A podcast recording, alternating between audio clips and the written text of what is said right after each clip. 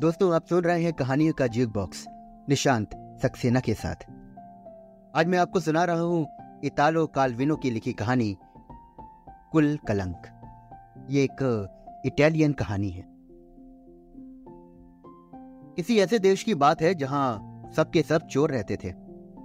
रात घिरते ही हर कोई अपने घर से हथौड़ों और मध्यम जलती लालटेनों के साथ किसी पड़ोसी के घर में चोरी करने निकलता।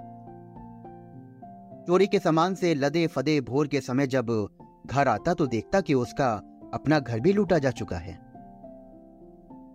इस तरह सब सुख शांति से रह रहे थे। पहला दूसरे से चुरा रहा था, दूसरा तीसरे से और तीसरा चौथे से। और इस तरह चलते चलते उस आखिरी आदमी तक पहुँचा जा सकता था जो पहले से चुरा कर इस गोल चक्र को पूरा कर रहा था। इस देश में व्यापार और फ्रॉड में कोई अंतर नहीं था। चाहे आप खरीद रहे हो या बेच रहे हो। इस देश की सरकार आपराधिक संगठन थी, जिसे देश की आवाम से चोरी करने के लिए स्थापित किया गया था। जबकि जनता अपना पूरा समय सरकार को चूना लगाने में लगाती थी। इस तरह सबका जीवन कट रहा था, ना कोई अमीर था और ना कोई गरीब था। एक दिन हमें नहीं मालूम कि कैसे यूँ हुआ कि एक ईमानदार शख्स इस देश में गुजर बसर करने चला आया। रात में बोरा और लालटेन लेके चोरी करने के लिए निकलने के बजाय वो घर पर ठहर कर सिगरेट फूकता और किताबें पढ़ता। जो चोर आते, वो घर में रोशनी देखकर भीतर ही ना जाते। मगर यह सिलसिला ज़्यादा दिन नहीं चल सका। ईमानदार शख्स को बताया गया कि अगर वो बिना कुछ किए धरे जीना चाहता है तो खुशी से जिए। लेकिन उसको तो दूसरों के पेट पर लात मारने का कोई हक नहीं है। रात को उसके घर पर रहने का मतलब था कि एक परिवार को भूखे सो जाना। और ऐसे तर्कों के आगे वो ईमानदार शख्स नतमस्तक हो गया।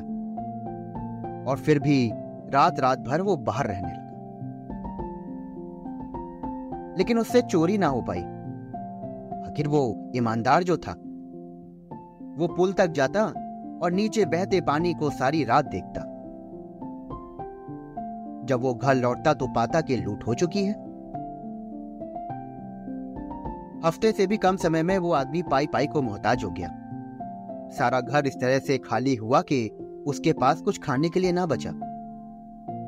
लेकिन इसके लिए उसने अपने अलावा किसी को दोषी नहीं ठहराया। असल मुश्किल थी कि उसकी ईमानदारी उसके कारण पूरी व्यवस्था चौपट हो गई थी।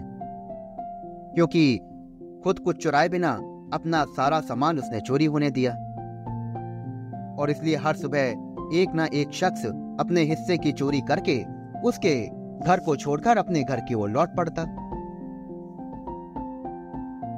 वो सामान जो पिछली रात को ईमानदार आदमी को चुराना था, वो जल्द ही जिन लोगों के घर चोरियाँ नहीं हुई थी, वे दूसरे लोग अमीर होने लगे। और उनकी चोरी की इच्छा खत्म हो गई। जबकि वे लोग जो ईमानदार आदमी के घर चोरी करने गए, उन्हें वहाँ कुछ नहीं मिला। वो इसलिए गरीब होते गए। इस बीच में जो नए नए अमीर हुए, वो रात के वक्त ईमानदार आदमी की तरह पुल तक जाते और बहते पानी को देखते। इन हरकतों से तो दुविधा बढ़ने लगी, क्योंकि इसके कारण बहुत से लोग अमीर हो रहे थे और बहुत से गरीब हो रहे थे। अब ऐसे में अमीरों को समझ में आया कि अगर वो हर रात पुल पर बिताएँगे तो जल्दी ही वो भी गरीब हो जाएँगे।